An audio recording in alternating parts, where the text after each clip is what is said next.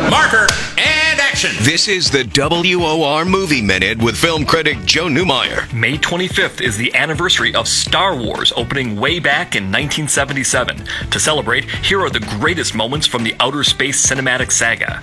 Number 10 is the reveal of old Luke in The Force Awakens. Next is the lightsaber duel with Darth Maul in The Phantom Menace, followed by the Red Room battle from The Last Jedi, and then the trash compactor and all Mos Eisley scenes in A New Hope. Number 5 is the death of the Emperor, and then the forest speeder chase in Return of the Jedi, with number 3 being the volcano fight in Revenge of the Sith. The top spots are both from The Empire Strikes Back. Han's carbonite freezing is in second place, and the number one moment from a Star Wars film, the Darth and Luke showdown that ends with I am your father. All Star Wars films are available on Disney Plus. With the WOR Movie Minute, I am Joe Neumaier.